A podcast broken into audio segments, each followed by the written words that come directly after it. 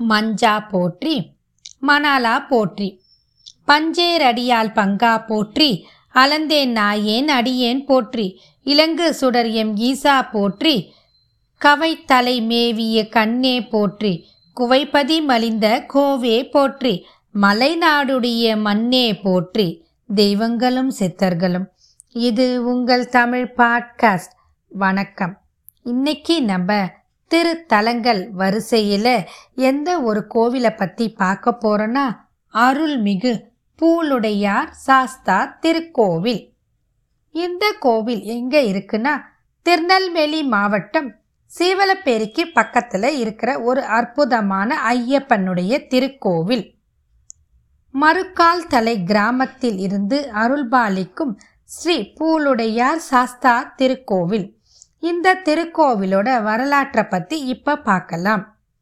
தூத்துக்குடி மாவட்டம் மணியாட்சியை சேர்ந்த ஏழு பேர் இருந்தாங்க. அந்த ஏழு பேரும் வியாபார விஷயமா அவங்க ஊரை விட்டு பல ஊருங்களுக்கு செய் போய் வியாபாரம் பண்ணுறது அவங்களுடைய வழக்கம். சுமார் எழுநூறு எட்நூறு ஆண்டுகளுக்கு முன்பு நடந்த ஒரு உண்மை நிகழ்வு இது. தொழில் நிமித்தமாக அவங்க ஏழு பேரும் ஒன்றா கிளம்பி இந்த ஊர்லேருந்து மலையாள நாட்டுக்கு போகிறாங்க அங்கே போய் பொருள் ஈட்டிக்கிட்டு திரும்பி மலையாள நாட்டிலிருந்து இந்த தூத்துக்குடிக்கு திரும்பிக்கிட்டு வராங்க. அப்படி அங்கிருந்து பொருள் ஈட்டி புறப்படும் நேரத்தில் அந்த ஊரை சேர்ந்த சிலர் இவங்களை பார்த்து திருடர்கள் அப்படின்னு தப்பாக நினச்சிக்கிறாங்க. உடனே இவங்களை தாக்கி பொருட்களை மீட்கிறதுக்கும் முற்படுறாங்க. இதன் காரணமாக அந்த ஊரில் இருந்த எல்லாரும் ஒன்றா கூடி சுமார் ஐம்பது அறுபது பேர் இருக்கும். எல்லாரும் ஒன்றா சேர்ந்து திரண்டு இவங்களை துரத்த ஆரம்பிக்கிறாங்க. இவங்க திருடங்க இல்லைன்றது அவங்களுக்கு தெரியாது.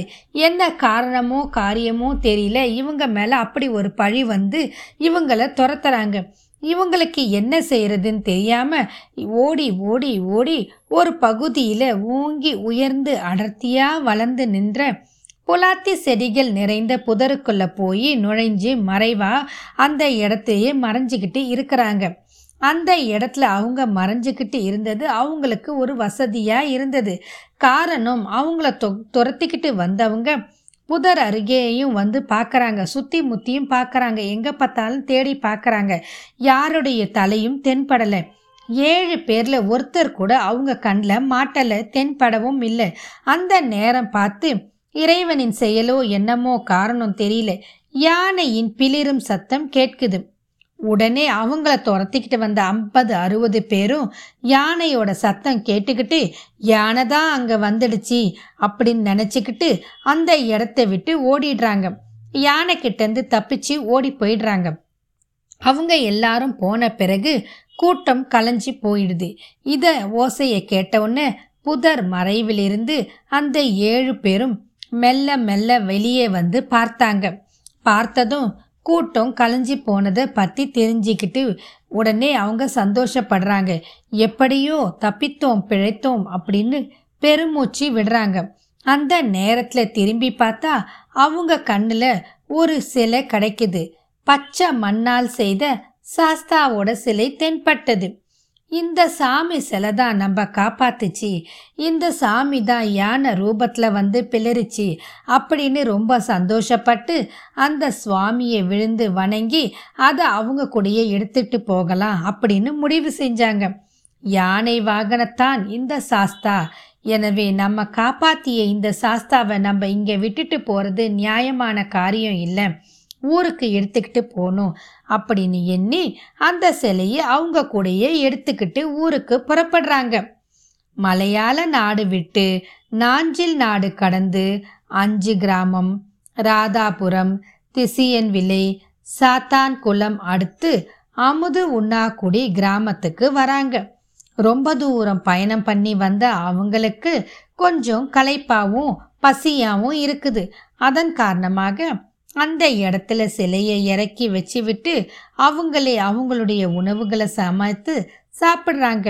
சாப்பிட்ட பிறகு உண்டு கழித்ததின் காரணத்தினாலும் உண்ட களைப்பின் காரணத்தினாலும் கொஞ்ச நேரம் ஓய்வு எடுக்கலான்னு முடிவு பண்ணி ஓய்வும் எடுக்கிறாங்க. அதன் பிறகு அவங்க ஓய்வெடுத்த பிறகு புத்துணர்ச்சியோட மீண்டும் பயணத்தை தொடங்கிறதுக்கு முடிவு செய்கிறாங்க எனவே பயணத்தை தொடங்குறாங்க. அப்போ சிலையை எடுக்க முற்படுறாங்க. ஆனால் என்ன காரணமோ தெரியல. அந்த பகுதியில் படர்ந்திருந்த சுரக்காய் செடி தட்டி விட சிலையின் கால் பாதம் பகுதி உடைஞ்சி விழுந்துடுது. பாதம் உடைந்த சிலையோடு என்ன பண்ணுறதுன்னு தெரியாமல் இருந்தாலும் அவங்கள காப்பாற்றின அந்த சிலையை அங்கே வச்சுட்டு போகக்கூடாதுன்னு நினச்சிக்கிட்டு பாதம் உடைந்த சிலையோட பயணத்தையும் தொடர்றாங்க. அப்படியே வந்துக்கிட்டு இருந்தவங்க வெயில் நேரம் வந்துச்சு மத்திய நேரமும் வந்துருச்சு. மீண்டும் அவங்களுக்கு களைப்பும் பசியும் வருது எனவே சமைக்கிறதுக்காக ஒரு இடத்தை தேர்ந்தெடுக்கிறாங்க. அது எந்த இடம்னா தென் திருப்பேரை அடுத்த கடம்பாக்குளம். அந்த இடத்தின் கரையில் சிலையை இறக்கி வச்சிடுறாங்க. மதிய உணவை சமைச்சு சாப்பிட்டுட்டு கொஞ்ச நேரம் ஓய்வெடுத்துட்டு அங்கிருந்து புறப்படுறதுக்கு மீண்டும் சிலையை தூக்க முயற்சி பண்ணுறாங்க ஆனால் சிலையை எடுக்கும்போது சிலை முழுவதுமாக அவங்க கைக்கு வரலை. சிலையின் இடுப்புக்கு கீழ்ப்பகுதி அந்த இடத்துலையே அழுத்தமாக பதிஞ்சிடுது. உடனே அவங்க என்ன செய்யறதுன்னு தெரியாமல் சிலையோட தலையும் மார்புடன் கூடிய பகுதியை மட்டும் எடுத்துக்கிட்டு அங்கேருந்து புறப்பட்டுக்கிட்டு அவங்க ஊரை நோக்கி பயணிக்கிறாங்க. ஸ்ரீ வல்லப ஏரியின் மறுக்கால் பாயும் தலைப்பகுதியில் இருக்கிற ஒரு மலை மேலே பாறை மேலே ஏறி போகிறாங்க அதாவது சீவலப்பேரி என்ற இடம். அங்கே வந்து சுவாமி சிலையை வச்சுட்டு ஏழு பேரும் அந்த சுவாமியை வணங்கிக்கிட்டு அவங்க ஊரான மணியாச்சிக்கு போயிடுறாங்க.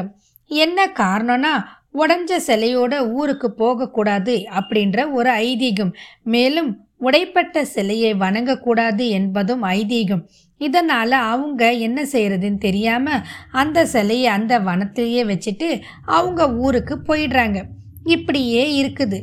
கொஞ்ச நாள் கழிச்சு போகுது. சில நாட்கள் நகர அந்த நிலையில் அந்த பகுதியில் மேய்ச்சலுக்காக வந்த மணியாச்சி ஜமீன் வீட்டு பசுமாடு ஒன்று தினந்தோறும் மலை மேலே ஏறி போகும். என்ன காரணத்துக்காக ஏறி போகுதுன்னு யாருக்குமே தெரியல. ஆனால் பசுமாடு ஏன் அங்கே ஏறி போகுதுன்னா சுவாமி சிலை மேலே பாலை தானே சொரிந்து அபிஷேகம் பண்ணி சுவாமியை வணங்கிக்கிட்டு வருது. இந்த பசு தன்னோட வழக்கமாக வச்சுக்கிட்டு இருந்தது. இப்படியே இருந்த நிலையில் பால் கறந்த கோனாறு ஜமீன் கிட்ட போய் ஒரு குறிப்பிட்ட பசுமாடு மட்டும் காலையில் நல்லா பால் கறக்குது. ஆனால் மாலையில் மடுவில் பால் சுரக்கலை. பால் கறந்தாலும் வரல. என்ன காரணம்னு தெரியலன்னு ஜமீன் கிட்ட போய் முறையிடுறாரு. உடனே ஜமீன் அந்த மாட்டில் இருந்த பாலை யாராவது கறக்குறாங்களா? இல்லது மாடு மேய்க்கும் நபர்கள் இருவரும் பாலை கறந்து விற்கிறார்களா என்று பார்த்து வரணும். இதை எப்படியாவது ஆராய்ச்சி செய்யணும். எங்கேயோ தப்பு நடக்குது அப்படின்னு உணர்ந்து ஒரு அஞ்சு பேரை அதுக்காக நியமிக்கிறாரு. ஐந்து நபர்களை ஜமீன் அனுப்பி வைக்கிறாரு. அதை மாதிரி அந்த அஞ்சு பேரும் ஜமீனோட கட்டளையை ஏற்று மாடு மேய்க்கிற இடத்துக்கு போகிறாங்க அன்னைக்கு மாலை வழக்கம் போல அந்த பசு மெதுவா மலை மேலே ஏறி போகுது. மலை மேலே ஏறி போய் சாஸ்தாவின் தலைக்கு பால் சொரிந்தது. இதை பார்த்த மாடு மேய்த்தவர்களும் அந்த ஜமீன் அனுப்பிய அஞ்சு பேர்களும் ரொம்ப வியப்பா அடைஞ்சாங்க. இந்த தகவல் உடனே ஜமீனுக்கும் தெரிவிக்கப்படுகிறது. அவர் வந்து ஓடி பார்க்குறாரு. பார்த்தா மறுநாளும் அதே மாதிரி நடக்குது. இதை ஊர் பூரா தெரியப்படுத்துகிறாங்க இந்த செய்தி கேட்டு ஊரார்களும் திரண்டு வந்து பார்க்குறாங்க. இது ஒரு அதிசய நிகழ்வாக அந்த நேரத்தில் நடக்குது. அவர்களுக்கு என்ன செய்கிறதுனே தெரியல.